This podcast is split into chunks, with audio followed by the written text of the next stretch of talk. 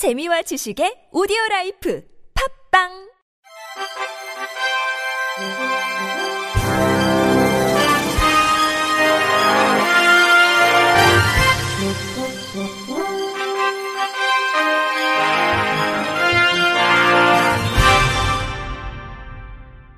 청취자 여러분 안녕하십니까? 4월 1일 금요일 KBIC에서 전해드리는 생활 뉴스입니다.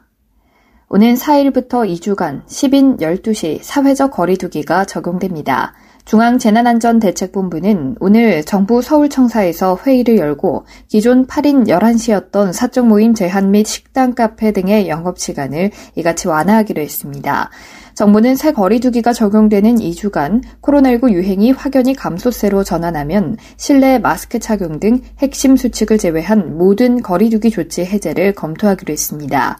지난해 11월 단계적 일상 회복을 시도한 지 47일 만에 실패한 뒤 4개월 만에 다시 일상 복귀를 눈앞에 두게 됐습니다.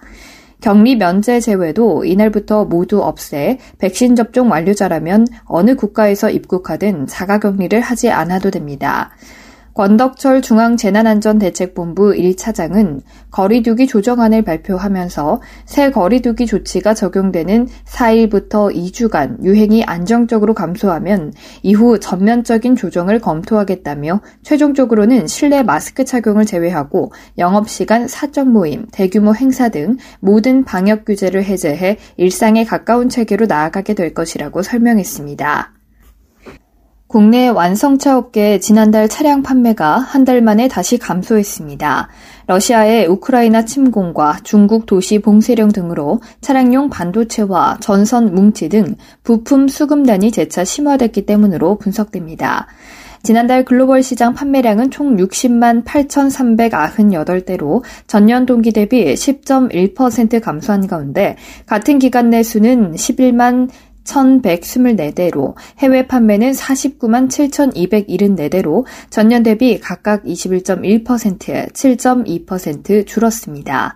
업계 관계자는 차량용 반도체 등 부품 수급난이 다시금 차량 생산에 발목을 잡고 있는 상태라며 애초 차량용 반도체 수급난이 상반기 내 해소될 것으로 예측됐지만 예상 외로 길어지면서 업계에 그림자가 드리워지고 있는 모양새라고 말했습니다. 한국판 클럽하우스를 꿈꾸며 카카오가 야심차게 내놨던 음성 소셜미디어 음이 오는 29일 오후 3시를 끝으로 10개월 만에 닻을 내립니다. 카카오 음은 오디오 플랫폼의 성장 가능성에 주목했지만 음성 소셜미디어에 대한 반응이 더 확장되지 못함에 따라 문을 닫는 결정을 했습니다. 지난해 6월 론칭한 카카오 음은 다양한 사람들이 모여 이야기를 자유롭게 나눌 수 있는 공간을 만들기 위해 주력했습니다.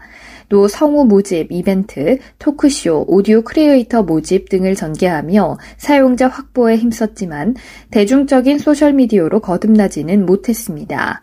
카카오는 음에 신규 기능을 추가하기보다는 아쉬운 점을 보완하는 새로운 시도를 준비할 예정이라고 종료 이유를 밝혔습니다. 카카오는 음을 종료하지만 카카오톡 오픈 채팅방에 음과 비슷한 형태의 기능을 추가할 예정입니다.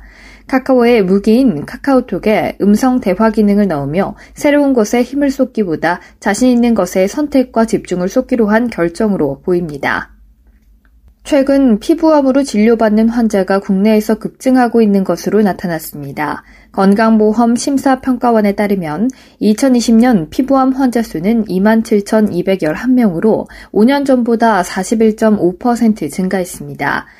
조재영 경희대병원 성형외과 교수는 60세 이상 고연령층에서 자주 발생하는 피부암이 최근 발생률이 증가하는 원인으로는 평균 수명의 증가, 오존층 파괴 및 야외 여가 활동의 증가로 인한 자외선 누적 녹출량의 증가, 의료 서비스의 접근성 및 피부암 인지도 향상 등이 있다고 설명했습니다. 조 교수는 피부암은 조직 검사가 간단해 진단이 어렵지 않고 조기에 치료하면 대부분 예후가 좋은 편이지만 언뜻 봐서는 점과 비슷한 경우가 많고 초기 증상이 특별하지 않아 진단이 늦어지는 환자들이 많다며 피부암은 눈에 잘 띄는 얼굴 비위에 주로 생기기 때문에 빨리 치료하는 것이 중요하며 초기일수록 수술 범위도 작다고 말했습니다.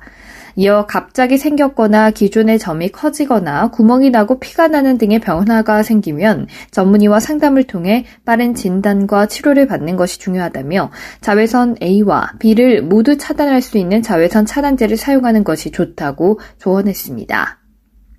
2000년대 초 미니홈피 열풍을 일으켰던 싸이월드의 모바일 앱 출시가 하루 앞으로 다가왔습니다. 싸이월드 운영사인 싸이월드 Z는 자사가 개발한 모바일 싸이월드 앱이 최근 애플 앱스토어와 구글 플레이, 원스토어 등 3대 앱마켓에서 모두 승인을 받았다고 밝혔습니다. 이에 따라 싸이월드 앱은 내일 오후 4시 42분 앱마켓을 통해 출시됩니다. 운영사 측은 싸이월드의 명칭과 가장 유사하게 발음되는 4와 2의 숫자를 조합해 출시일을 정했다고 설명했습니다. 지난 1999년 8월 서비스를 시작해 2019년 10월까지 서비스된 싸이월드는 당시 PC 기반의 SNS 역할을 하며 한때 이용자가 3,200만 명에 달하기도 했습니다.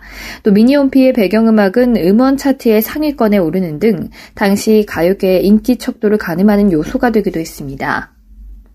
오늘부터 카페 매장 안에서 일회용 컵을 쓸 수 없습니다. 다만 이걸 어긴다고 해서 바로 과태료를 물리지 않겠다고 정부가 막판에 한 팔 물러섰는데 첫날 현장은 어땠는지 SBS 장세만 기자의 취재 내용 들어봅니다. 서울의 한 대형 브랜드 커피숍 음료를 주문합니다.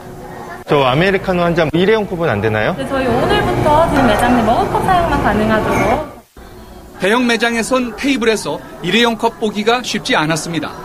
하지만 중소 카페들은 좀 달랐습니다. 저 일회용 컵 되나요? 네네, 테이크아웃 근데 오늘부터 사용 금지 아닌가요?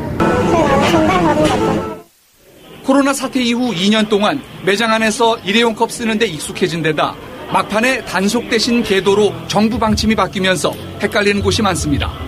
법이 좀 유해졌다고 어떻게 됐다 할지 이게 조금 테이크아웃 안에 드려도 된다고는 해요. 정부가 과태료를 유예하기로 한 가장 큰 원인은 다회용 컵을 통한 코로나 감염의 우려입니다. 실제로 카페에서 세척해 쓰는 컵의 위생도가 어떤지 식기 오염도 측정기로 재보겠습니다.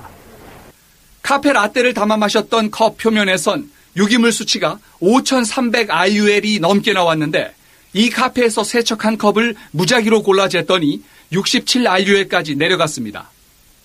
이곳을 비롯해 카페 세 곳에서 머그잔과 사용 전 일회용 컵을 쟀더니 각각 45, 25, 48이 나왔습니다. 머그잔을 잘 세척했었으면 일회용 컵과 청결도에서 별 차이가 없다는 얘기입니다. 자원순환 사회연대 김미화 이사장입니다. 밥그릇, 국그릇, 수저 전부 다 다용식기 우리 쓰고 있는데 왜 유독 커피잔만 문제가 된다고 이야기하는 게 말이 됩니까? 재작년 해외 과학자와 의사 등 120여 명은 위생 수칙만 지키면 다회용 식기의 감염 위험성은 없다는 성명을 냈습니다. 유럽에선 그래서 계획대로 일회용 플라스틱 식기류를 퇴출하고 있습니다. 먼저 다회용 컵과 코로나 감염에 대한 과학적 근거를 제시해서 시민들의 막연한 불안감을 해소하려는 노력이 없이는 갑작스러운 규제 유예 같은 정책 혼선 또 되풀이될 수 있습니다. SBS 장세만입니다. 이상으로 4월 1일 금요일 생활 뉴스를 마칩니다. 지금까지 제작의 이창훈, 진행의 박은혜였습니다. 고맙습니다. KBIC